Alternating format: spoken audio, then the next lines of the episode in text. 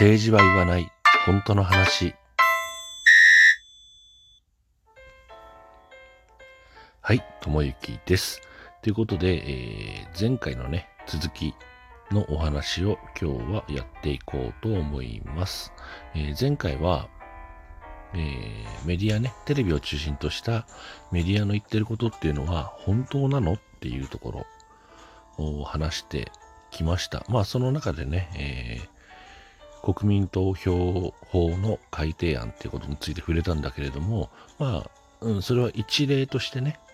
えー皆さんに知っておいていただきたいかなというところでありまして、うん、今日はね、また別の例をお話ししようかなと思うんですけど、例えばね、今ほら、オリンピック開催ってことがすごく話題になってるじゃないですか。あの、コロナのね、えー状況で、えーこのままオリンピックが開催できるのかっていうふうに、えー言われてますよね。で、えー IOC のね、バッハ会長が来日する予定だったんだけれども、えー日本のね、感染拡大の状況を鑑みると、ちょっと今回はいけませんみたいな、あの状況にもあって、なかなかね、オリンピック開催難しいんじゃないの？っていうふうに、えーまあ、世論がね、だんだん傾いてきてますよ、と。いうふうな中で、えーついさっきね、ツイッター見ていたら、まあ、池江璃花子さんのね、えーツイートの話がちょっと話題になっていて、まあ、その話でももちろんいいんだけど、僕がちょっと今話したいのは、えーあれだな、オリンピックスタッフの日当の話かな。日当日給の話かな。えーオリンピックスタッフ、もちろんね、えー無償のボランティアっていう方々の募集もされてますけれども、えー優勝のね、ボランティアというか、えー、もともとね、もともと ボランティアっていうのは自発的に行動するっていう意味であって、無償が前提であるっていうことではないんですけどね。だから、基本的には、その、海外では、うん優勝ボランティアが一般的だったりするんですけど、日本はなぜかね、基本ただ働きしてくださいねというような、まあ人のね、善意に頼ったね、えボランティアの展開の仕方というか、まあその点もね、そういった点も いろいろ僕的に思うところあるんですけど、まあまあちょっとこうね、今回の話は関係ないので、えー横に置いておきますが、えーボラン、うーんえーオリンピックのスタッフ、えー日給が1万2000円っていうふうに言われてます。で、えー日給1万2000円もうもちろん妥当だなと僕は思うんですけど、えー、もともとね、もともとその予算として付けられてる日給っていうのが1日実は20万円ってみんな知ってました？1日20万の仕事って何って。ねえ。1日で20万もらえるんだったら僕もやりたいわと思うんだけど、そもそもね、まずその1日あたり20万っていう予算の付け方がまずおかしいじゃないっていうことなんですよ。で、えー実際に働いた人にの手元に渡るのが1万2000円。おい、待ってくれと。18万8000円は一体どこへ消えるんですかと。言うと、えーいわゆるそういうね、えー省庁官庁と、えースタッフとの間を、中を取り持つね、人材派遣会社とか、ね、そういう政府とか、公のね、機関から、えー依頼を受けて、えースタッフをね、えー揃える立場の人たちが、まあその18万8000円をね、もらっちゃうんだろうなと。これみんな知ってました？この報道って多分そんなにされてないんじゃないかな。もしくは僕ね、あんまテレビ見ないんでわかんないんですけど、この報道ってされてるのかなもしくは皆さんの、ね、聞いてくださってる皆さんの多くが知ってることなのかなって、ちょっとね、えーからないんですけど、まあそんなに大々的には報道されてないだろうなっていう前提に立ってまあお話をするわけですが、なんていうの？うんと、ね、日当1万2000円はもちろん妥当だけど、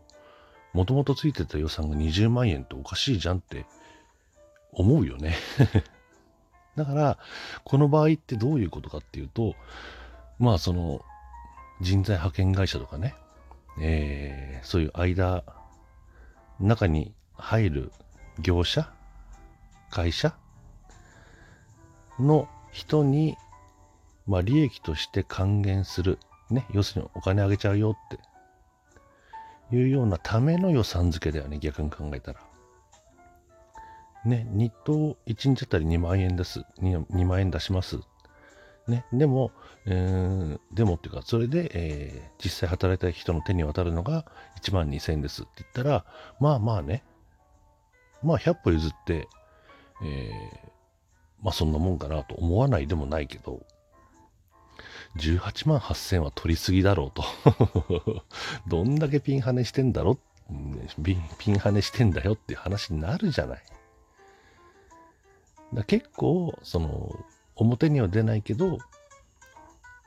ね、テレビとかでは報道されないけど、そういった事実があったりするわけですよね。で、なんでだから、それをね、テレビとか、うん、新聞とか、えー、ワイドショーもそうだけど、いわゆるメディア側が発信しないのかっていうことですよ。で、これっていうのは、基本的に日本側の、日本側というか日本のね、え、メディアの仕組みにあると思うんですよね。あの、皆さんね、民放、地上波っていうのは、まあ、テレビつければ見れるじゃないですか。ね、例えばフジテレビ、えー、TBS、テレ朝、日テレ、ね、まあそういう大きな放送局があって、皆さんそこにお金払ってますかって別に払わないよね。視聴料って払わないじゃん。まあ新聞は、うんと新聞代払うけれども、テレビ見んのにお金ってかかんないですよねって。じゃあテレビ局はどこで儲けてんのってなったら、広告宣伝費ですよね。えー、テレビの番組の間に入る CM。ね、大企業、大きな企業が、えー、その広告宣伝枠を買って、で、CM を流すと。ね、だから、あのー、テレビ局っていうのは基本的にスポンサー様々じゃないですか。ね。だからスポンサーの、うん、イメージ悪くするようなことはテレビ番組内では発言できないよねっていうのは、まあ大体皆さん知ってると思うんですけど。で、その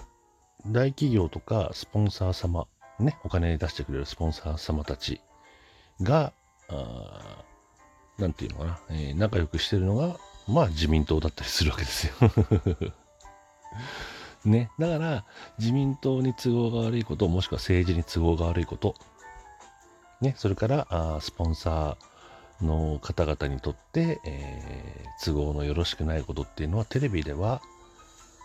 えー、流されないわけですよね。で、もしそういう発言をした人がいれば、その人はやっぱり干されていくわけですよね。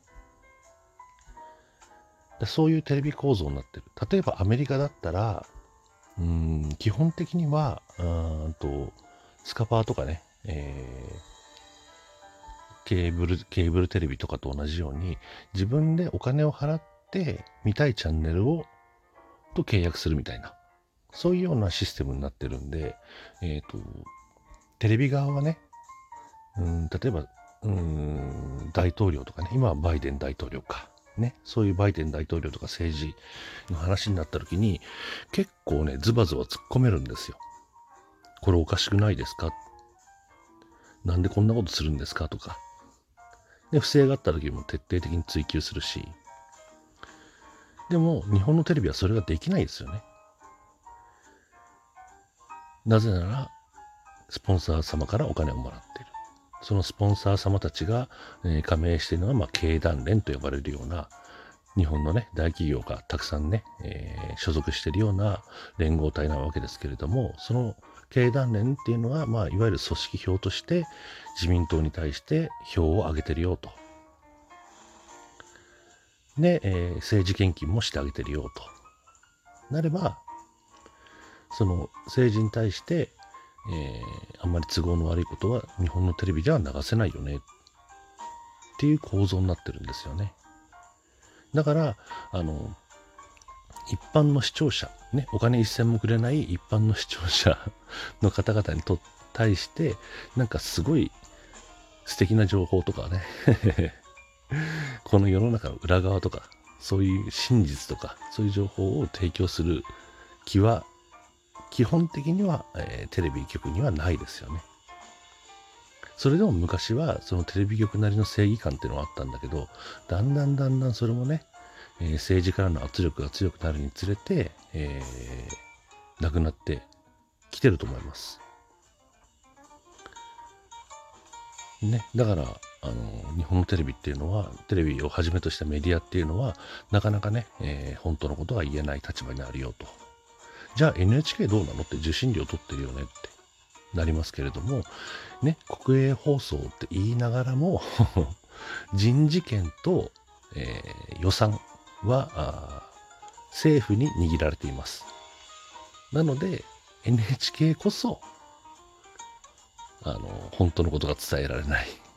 国営放送なんだけどね。本当だったら、ね、他のテレビ、民放がダメでも国営放送を見れば大体のことわかるよってなってれば本当は健全なんだけど、その国営放送が一番立場が弱い人 っていうね、あの、なんて言ったらいいんだろう。その、知らない人には全く興味がなかったり、うん、することだろうけど、これが実際の現実なんだよってことは、ぜひね、頭に置いといていただきたい。そうすると、まあ、うん、テレビで報道されてるね、えー、ニュース等々が、これ本当かなっていう気分になってくると思うんで、そうなったらやっぱりちょっと自分でね、えー、調べてみるのも一つの手かなというふうに思ってます。じゃあネットの情報って本当なの？嘘なの？っていうところ、それの辺もね、えー、ちょっと次回に触れてみたいなと思います。